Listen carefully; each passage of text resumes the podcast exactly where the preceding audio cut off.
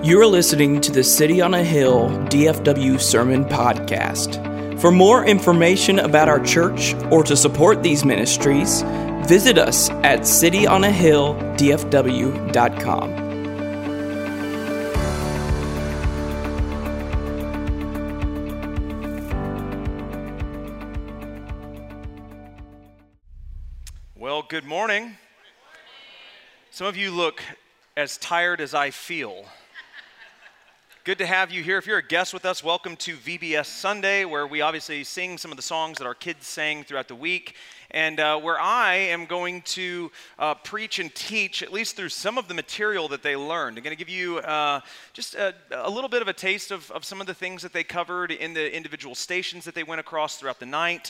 Um, there's really a couple of goals here for why we do VBS Sunday. One is uh, we want to help our parents here better connect with their kids with regard to spiritual matters. So, uh, obviously, parents, you didn't, unless you were a helper here this past week, you, you didn't engage with what they were learning. This would kind of give you at least one aspect of, of VBS to connect with your kids on, ask questions about. Uh, but secondly, to help our congregation better understand the kinds of things that that we want our future generations thinking about the Bible passages that they're reading, uh, so on and so forth. And really, because I, I, think more than anything, when we think about VBS, we think of like simple, which it is uh, at the child's level. But I think what you're going to find this morning is I'm just going to preach the text. And so uh, if you were to like tune in starting about right now and disregard all of the decorations, this is going to feel like otherwise, I think, just a normal Sunday. Now, I want to uh, I want to point out a couple things. I, I was going to go through the, the five days. They did that really well at the welcome, and so I won't repackage that. But there were a couple of just thoughts that I had, um, corrections, if you will, that I would like to submit to uh, Vacation Bible School. And that is this day two, uh, the character's name was uh, Ringo. And uh, Ringo was the planet with the rings, obviously. I mean, it makes sense why they did that. Um, but if you remember day one, they went through the light, or the, the, the different days. Day one, show day one for a minute, that was uh, Cosmo, and uh, Cosmo was a star. Now, I'm just saying this, but if you flip the characters, you get Ringo Starr. This is. This is like rock, it's a low hanging fruit. You go for that every time. Um, the other thought that I had was that uh, the comet on day five, uh, Halley, gave me a little bit of pause for a moment when I uh, saw it in the material. I had to do a quick Google search because Halley is actually a real comet um, that is visible every like 50 or 70 years or something. But when I read it, I, I wondered if it had any connection to another real comet called the Hale-Bopp comet. Anyone remember the Hale-Bopp comet and what it was notorious for? It was connected to that weird 1990s like windsuit wearing cult Heaven's Gate. I thought we were feeding our kids Heaven's Gate for a minute. But I want to assuage you parents. That is not the case. This is a different comet altogether. Um, obviously, we don't have time to work through all five days, but, but I do want to park on the last day of VBS and walk through the Bible verse for that day and the Bible story that I think really illustrates the Bible verse well. Every day, the kids had a Bible verse that they sort of themed the, the lessons after, and there was a particular Bible story that they learned as well, and, I, and they, they connect in some way. And, and so I want us to just spend our time this morning on the verse and on the story because I think it works really great for particularly our context here at City on a Hill. So if you have your Bibles open to Matthew chapter 5, we're going to be reading verses 14 through 16, which uh, these verses should be pretty familiar to you if you've been around for, for any amount of time at City on a Hill. These are the words of Jesus in Matthew chapter 5, starting in verse 14. This is what he says You are the light of the world. A city set upon a hill is not easily hidden. Nor do people light a lamp and put it under a basket, but on a stand and it gives light to all in the house. In the same way, let your light shine before others so that they may see your good works and give glory to your Father who is in heaven. Now, there is an underlying assumption in this passage that you need to know in order to really get at what Jesus is talking about here. It, may or may not be readily apparent to some of you, and so I want to point it out so that we can, we can track with Jesus' words and then, and then apply it to the story that we're going to read here in a moment. The underlying assumption is that if your life has been changed by Jesus, that means your works will have been changed as well. Jesus is saying that the choices that you make as a Christian, the, the actions that you take as a Christian, should be like a light that expels darkness to those who are around you. Your life should be in some way like a city in the ancient world set upon a hill that everyone sees because it's elevated, it's visible to travelers as they pass by. In other words, the Christian faith is not simply a prayer that you pray. It's not fire insurance from hell where you pray this prayer and, and do this little thing and then you kind of go along with your daily life as if nothing has changed prior to coming to faith. Major changes happen on a spiritual level when you place your faith in Jesus and are born again. For one, you die. I mean, that, this is the Bible's language. You die and you're reborn. 2 Corinthians 5.17, therefore, if anyone is in Christ, he is a little bit better creation? No, he's a new creation. He's a new creation. The old has passed away. Behold, the new has come. You are no longer the old you the moment you are born again. You die. That you is gone. It is, it is dead. It's, in fact, it's crucified. That's the language that Paul uses, Galatians 2.20. I have been crucified with Christ.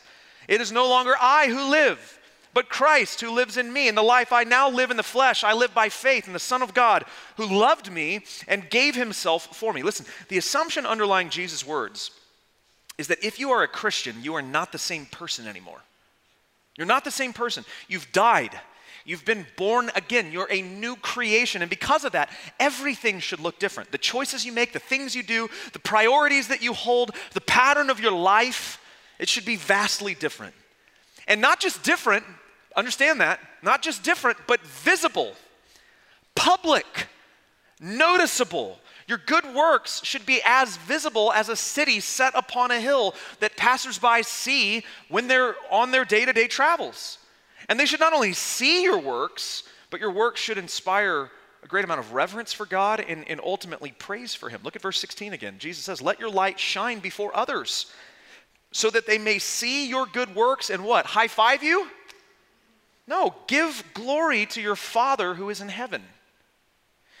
We have so, I think, in, in evangelicalism in particular, and especially I think in more, in more reformed flavors of evangelicalism, we have misunderstood works.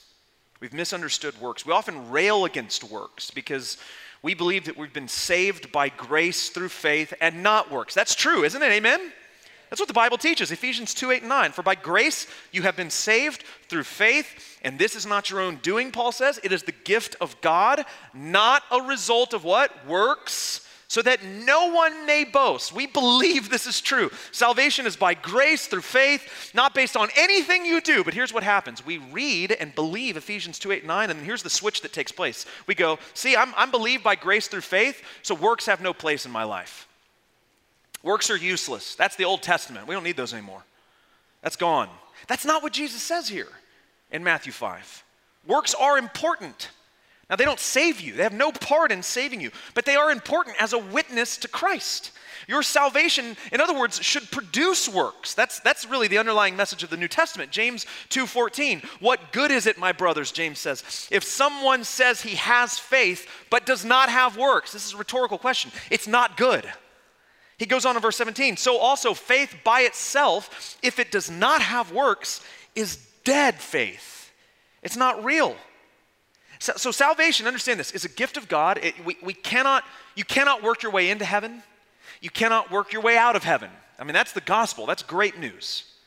There is the, the work of God in Christ for your life is the work of salvation. You have no part in it whatsoever. But consequently, if the gift of salvation has come to you, it should result in something visibly different that points people to God to give Him glory, not yourself. If your good works are leading people to give you praise, you're doing it wrong. It should produce something that makes people look at your life and give glory to God. Now, with that said, Let's look at another story in the Bible that I think in some ways illustrates this working of Christ in the life of a believer to affect another believer who is in need of the light of Christ. If you have uh, your Bibles open, New Testament, go a few books to the right. We're going to go to Acts chapter 8. Acts chapter 8. That's right after John's gospel, which is extremely unfortunate because Luke wrote it. It's kind of part two, but that's another sermon for another time. Uh, while you're turning there, we're going to be looking at verse 26. Let me give you some context while you're getting there. Uh, uh, first of all, you need to understand the thesis of the book of Acts to really understand what Acts is doing because Acts is built around one single verse, essentially. Acts chapter 1, verse 8 is the thesis of the book. At this point, Jesus has been raised from the dead. He's about to ascend to the right hand of the Father, and he says to his disciples, But you will receive power when the Holy Spirit has come upon you, and you will be my witnesses in Jerusalem and all Judea and Samaria and to the end of the earth. This passage Acts 1:8 forms the structure of, of ultimately the whole book. The disciples receive the Holy Spirit in Acts chapter 2. They go out in power as witnesses to the gospel. Persecution eventually breaks out in Jerusalem where they are, and that spreads them outward to escape persecution into Judea and Samaria. And eventually, the gospel goes out through the missionary efforts of Paul, which we're going to be talking about here in the next couple of weeks in a sermon series through the month of August. The gospel makes its way to the ends of the earth. But this point of persecution, that, that kind of begins the spread and, and sets forth Acts 1 8 into its fullness, that persecution begins in Acts chapter 8, which is our, our text for this morning. In Acts 8 1, it says, And there arose on that day a great persecution against the church in Jerusalem. And they were all scattered through the regions of Judea and Samaria except the apostles. Luke is literally telling you this is the next part of Acts 1 8. They're going from Jerusalem to now Judea and Samaria. Then we get to verses 4 and 5, and it says, Now those who were scattered went about preaching the word. They're carrying it out, they're going as witnesses. Philip, this is verse 5, Philip went down to the city of Samaria and proclaimed to them the Christ. Now, pause for a moment. Who is Philip? We need to answer this question. Philip was first described two chapters prior to this in Acts chapter 6, when a group of Hellenists or Gentile Christians approach the Jewish believers of that city in Jerusalem and they present to them a problem. The, the issue is that the Jewish widows of that day were being well cared for by the church, and, and this is a part of the New Testament calling to care for widows. The issue is that the Hellenists, the Greek widows, were not being cared for. So the Jewish widows are getting care, the Greek widows were not getting care, and, and so there was some sort of discrimination or partiality that's being shown. And, and there is no partiality in the church. That's another message that reverberates through the New Testament as well. And so, and the issue, the reason why this is taking place is there's just not enough help. They don't have enough people. And so the apostles decide we need to choose men who can go about doing the ministry to the widows and to the community that we may remain in our position to continue to teach and preach and, and provide spiritual formation. Acts chapter 6, uh, verse 3, it says, They choose seven men of good repute, full of the Spirit and wisdom, to carry out this ministry in their community. And it gives their names. There's a couple of them that are of note that I want you to notice. Uh, one is Stephen. Stephen is a really important figure in the book of Acts. He is the first recorded Christian martyr in the New Testament, in Acts chapter 7. This is ultimately actually uh, what, what spreads the persecution into Jerusalem, where Acts 8 begins. And then the second named mention is Philip. So, Philip is a Hellenist, he's a Greek uh, Christian, and he begins his ministry preaching to the Samaritans. He contends with this guy named Simon the magician, and then pick up in verse 26. This is our story for this morning. I just want to give you a little bit of context before we jump in here so that you have some, uh, some way of sort of hanging this all together in the appropriate places. It says this in verse 26 Now, uh, an angel of the Lord said to Philip, Rise and go toward the south to the road that goes down from Jerusalem to Gaza. This is a desert place. Now, it's not explicit, it just says desert. This might be talking about Texas. I, I don't know that for sure. Um, feels like a desert place where I live. Look at verses 27 and 28. And he rose and went, and there was an Ethiopian, a eunuch, a court official of Candace, queen of the Ethiopians, who was in charge of all of her treasure. And he had come to Jerusalem to worship and was returning, seated in his chariot and he was reading the prophet Isaiah. So here's the first thing we notice in this story is that there is a light that was needed. Light was needed in this individual's life. This character that we're introduced to says that he is a Gentile, particularly an Ethiopian. By the way, uh, if you're if you're not well versed in like Christianese, right? Um, Gentile is just anyone who's not a Jew in the Bible. Okay. Gentile or Greek. Sometimes your, your Bibles will translate it that way. And in the ancient world, if you were not Jewish, you were a Greek. So uh, it, this is just an easy way of saying not a Jewish person, either Jewish in the uh, worship of Judaism or Jewish Christian. Uh, both of those are fine, but anything outside of that, you are a Gentile. And uh, more than that, he's a eunuch, which was a very common uh, status to have in the ancient world. And he's also a court official of a woman named Candace, who is incidentally the queen of Ethiopia. So he's a, he's a royal person. He's someone of, of stature. He has a little bit of notability, uh, obviously, a little bit of wealth as well. Luke tells us that he was going to Jerusalem to worship. Uh, this was not an uncommon thing. Jews who were God fearing individuals in the ancient world would sometimes travel to Jerusalem. They were not allowed or permitted to enter into all of the temple privileges because they weren't Jews, but they could attend various festivals. In fact, John chapter 12, verse 20, uh, there's talking about a festival in that particular chapter, and it says, Now among those who went up to worship at the feast were some Greeks. So John is even telling you in his gospel that, that there were a mixture of both Jewish people and Greeks who were attending this Jewish festival. So this Ethiopian, he's going to Jerusalem, he's going to worship likely at a festival, and it says that he's reading the prophet Isaiah. Just a little casual reading, the major prophet Isaiah. Now, in the ancient world, it's important for you to understand this. They didn't have Bibles. So it's not like he had his Bible opened to Isaiah. Okay? The Bible hadn't been written yet in its entirety. And it, and it doesn't become bound in a, what we would call a codex until uh, minimally probably the fourth century. Uh, I actually, I showed a picture of this a few weeks ago when I traveled to England. When we were in London one day, we went to the British Museum. They had uh, on hand in display Codex Sinaiticus, which is the oldest uh, extant codex that we have. It dates to the, the 300s BC, uh, and it is the entire New Testament with much of the Old Testament in Greek as well. It's a, in a remarkable, remarkable piece of history. But, but keep in mind, this is 300 something years after the crucifixion and resurrection of Jesus. So at this point, they don't have they don't have bound books of the Bible. What they did have, if you were lucky and also wealthy, you could perhaps come upon owning a scroll of one individual book of the Bible. And in this instance, this Ethiopian eunuch owned a copy of Isaiah. So get this, set this up in your mind. This is a Gentile who fears God, doesn't know Jesus, but fears God. He's traveling to Jerusalem, perhaps to celebrate and worship at a festival.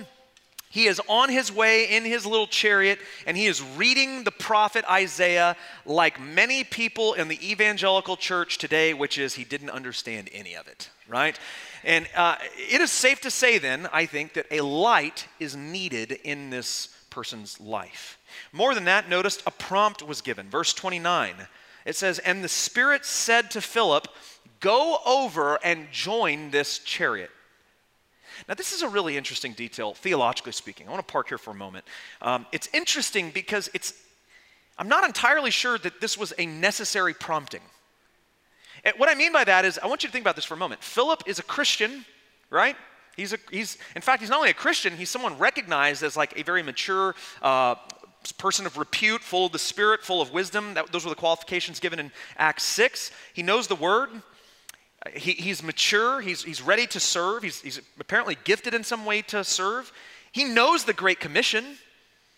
Anyone remember the Great Commission? Jesus' words in Matthew 28 18 through 20. All authority in heaven and earth has been given to me. Go therefore and make disciples of all nations, baptizing them in the name of the Father and of the Son and of the Holy Spirit, teaching them to observe all that I have commanded you. And behold, I'm with you always to the end of the age. Philip knew this.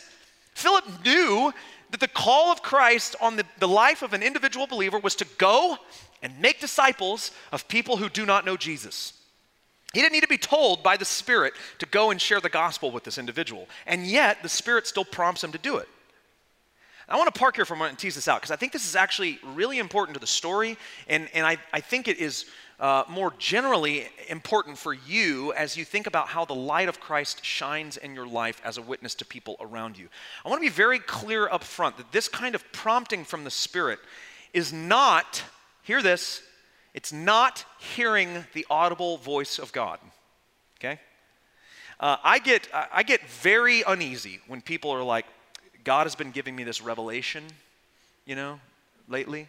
I'm like, uh, I don't, I don't like that. I don't like that terminology. I understand that your intentions might be, might be clear, but, but the way we communicate these things is very important theologically speaking. Because this is venturing into what we would call in the theological world special revelation. Revelation is a word, it's more than just a book of the Bible. The book of the Bible, by the way, is singular, revelation, one revelation. Um, it's a word that simply just means a revealing. You can almost see it in the word, right? A revealing. When God reveals something about himself, either generally or specifically, that's how we break revelation down.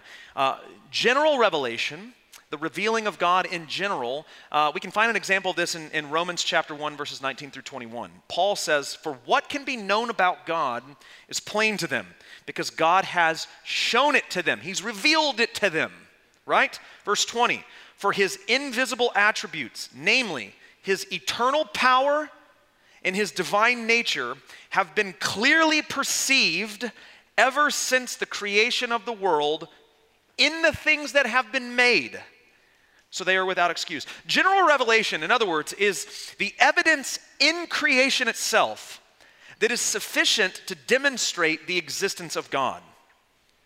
What Paul is saying here is you can simply observe the created world around you and know that this didn't just happen by chance. Something did this. There's something out there greater than than what we know on the physical level. Something had to have done this.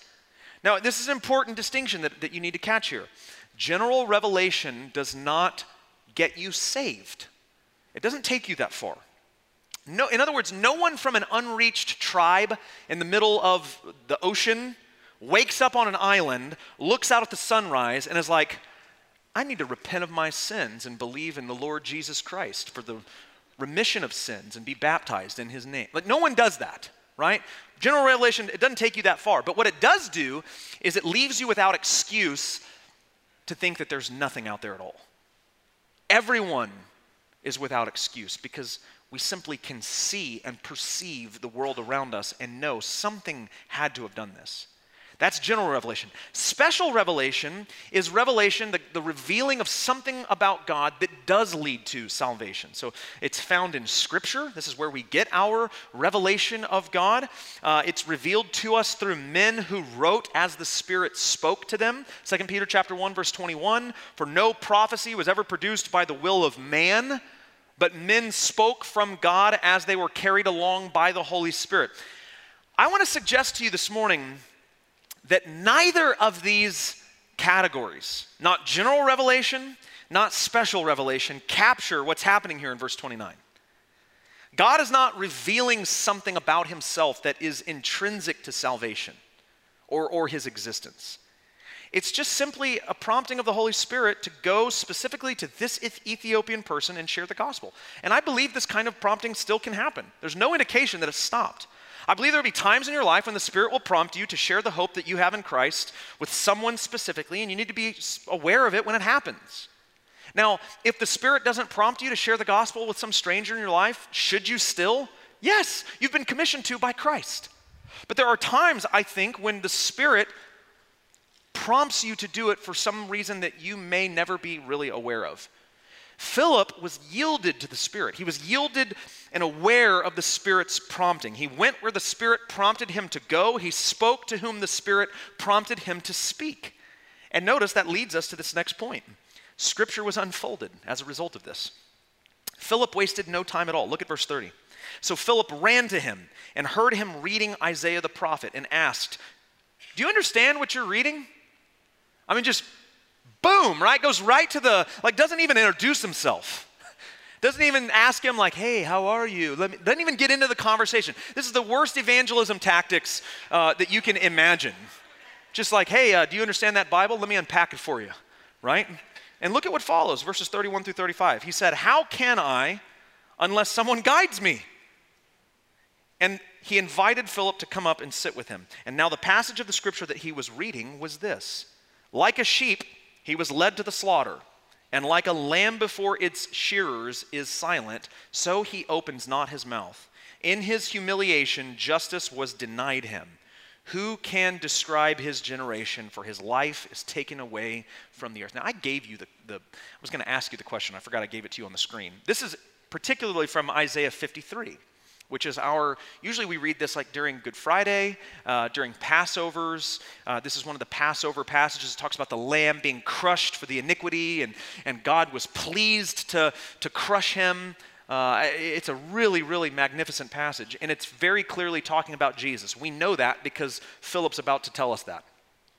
Verse 34 And the eunuch said to Philip, About whom, I ask you, does the prophet say this is about? About himself or about someone else?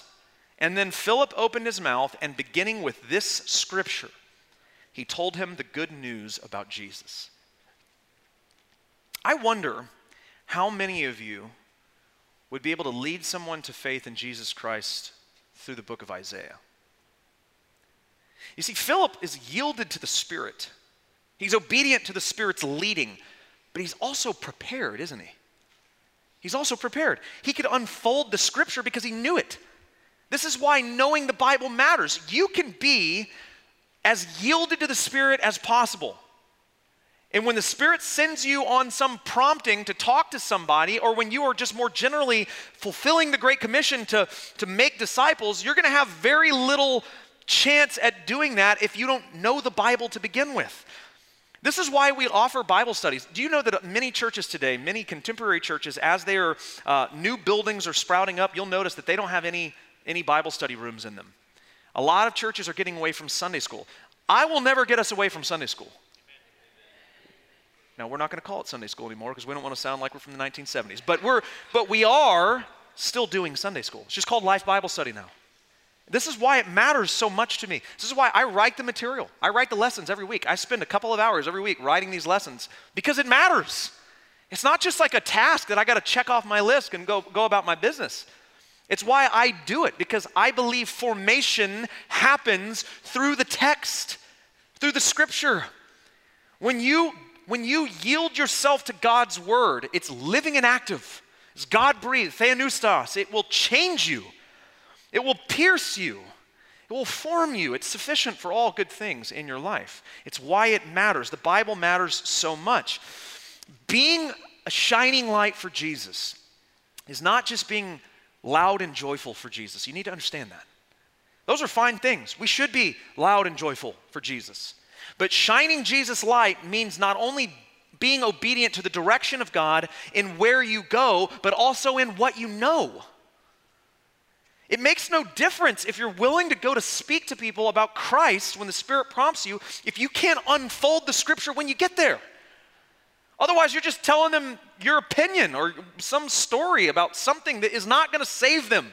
The gospel saves them. You got to know the scripture. You got to be able to unfold the scripture if you're going to shine your light that leads them to give glory to God in heaven. Notice what follows a life was changed.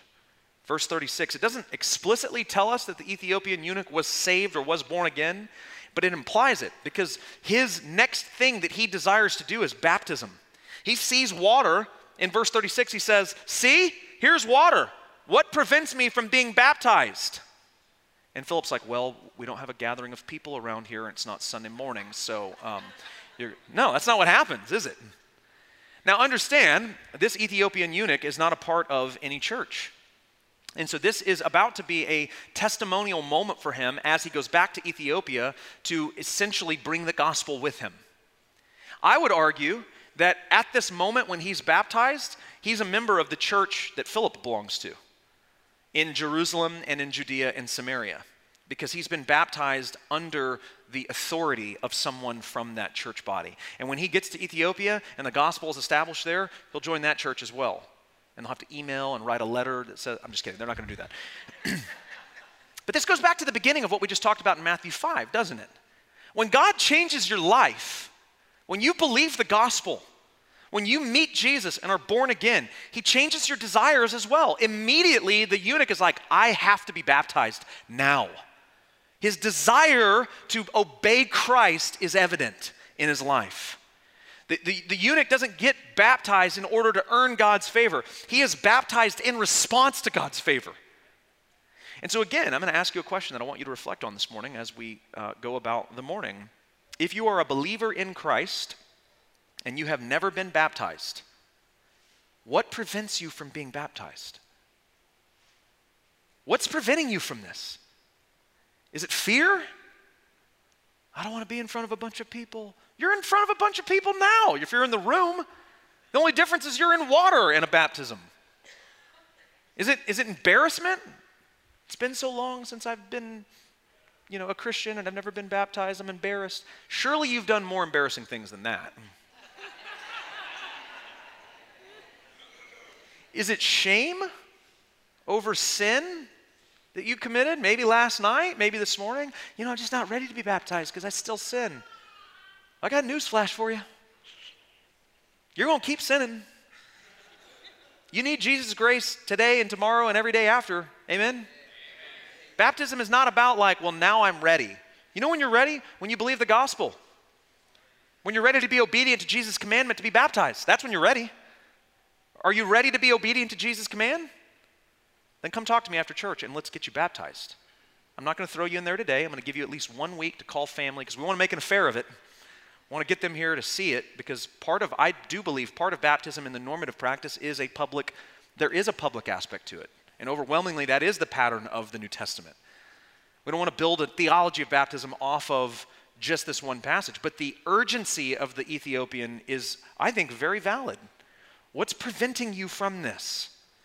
Notice the progression in the story. Light was needed. A non believer has the scroll of Isaiah. He has no idea how to read or understand it. He needed the light of Christ. So a prompt is given. The Spirit prompts Philip to go to him. Philip goes, he unfolds the scripture. He understands uh, Isaiah 53 and, and, and shares Jesus with this Ethiopian eunuch, and a life is changed as a result of it. The Ethiopian believes, he's baptized, he's sent on his way, presumably to Ethiopia, uh, where it, it, we know that eventually Christianity is established. And notice, though, last in this passage, the cycle continues. Look at verses 39 and 40. And when they came up out of the water, the Spirit of the Lord carried Philip away, and the eunuch saw him no more and went on his way rejoicing. Just pause there for a minute. I, I, always like to imagine the little cloud from Mario that like swoops down and grabs Mario and just into another land. This had to have been one of the most strange moments of this Ethiopian's life. Like, this is a question your sanity moment, right? Like he is he is reading Isaiah, his mind is blown. He's just believed the gospel, he's been born again. He's like, "I'm ready to be baptized." He comes up out of the water and he's alone. Like you would have to think that this was a very puzzling moment for him. But look at verse 40. Philip found himself in Azotus, and as he passed through, he preached the gospel to all the towns until he came to Caesarea. Philip just kept going. Spirit prompted him, took him somewhere else. We don't know how, some weird way. He's transported to Azotus. And he's like, all right, well, I'm here. Guess I'm going to do it again. And he preaches the gospel. He unfolds the scripture. And presumably, lives are changed. And it just continues. And this is the cycle of discipleship throughout the entirety of the book of Acts. Light is needed, Spirit prompts, Scripture unfolded, lives change, light needed, Spirit's prompt, right? It just keeps on and on. This is the pattern of the Christian life. The question is is it the pattern of your life? Is it the pattern of your life? And if not, why not? Maybe for some of you, you, you just need to be more aware of the Spirit's prompting and more committed to the Great Commission. Just be more aware of the people around you and use those opportunities to share the gospel. Maybe for some of you, you need to know the scripture better so that you can unfold it better. And that means going and getting into a life Bible study. Our life Bible studies are growing immensely right now. Go join one. They're great. They're full of excitement. I'm a little impartial because I, uh, right, have a, a, a, part in it, but I, am telling you, they're, it's, it, they're great groups of people studying God's Word. Maybe one of the reasons why this isn't the cycle of your life is because you're not Philip in the story. Maybe you're the Ethiop- Ethiopian eunuch. And I'm unfolding scripture for you right now today. And maybe you need to give your life to Christ right now. Maybe it's your life that needs to be changed right now. Maybe you haven't been baptized because you never believed. And so I'm going to ask you, we're going to pray here, and I'm going to ask you if that's, if that's where you are this morning, if you've never submitted your life to Jesus that today would be the day that you would do that. No excuses. You're not, you're not promised tomorrow. What prevents you today from believing? What prevents you today from deciding, I, I need to be baptized? If that's where the Lord leads you this morning, then after we pray and we're done here, I would love for you to come and find me or someone on the staff here so that we can talk to you about that and we can, we can help walk you to whatever that next step is for you. This is the pattern of discipleship in the life of every Christian. The question is not whether it applies to you, the question is where are you in it? And what maybe do you need to do to better be in the pattern on a day to day basis? Pray with me. Father, we thank you for your word. We believe that it's authoritative, that it's the foundation upon which we stand. And that, God, when we believe it, we believe the gospel through your work and not our own, we are changed in some incredible way. We die, we're reborn. And with this new life comes new desires, new desires to be yielded to you, to your spirit, to know your word, and to share those things with the people that you put in our lives. So I pray this morning, God, for your people here, that they would be stronger witnesses, that they'd be more committed, that they would be reminded this morning of this text and, and ways that they need to be refined, whether that be through just being more aware of your prompting or more aware of what your word says. And, and I pray specifically, God, those, for those this morning who maybe are not like Philip, but are more like the Ethiopian and, and need to be born again this morning, that you, would, that you would work in their lives this morning, that we'd be able to celebrate with them today as they commit their lives to Jesus, are born again.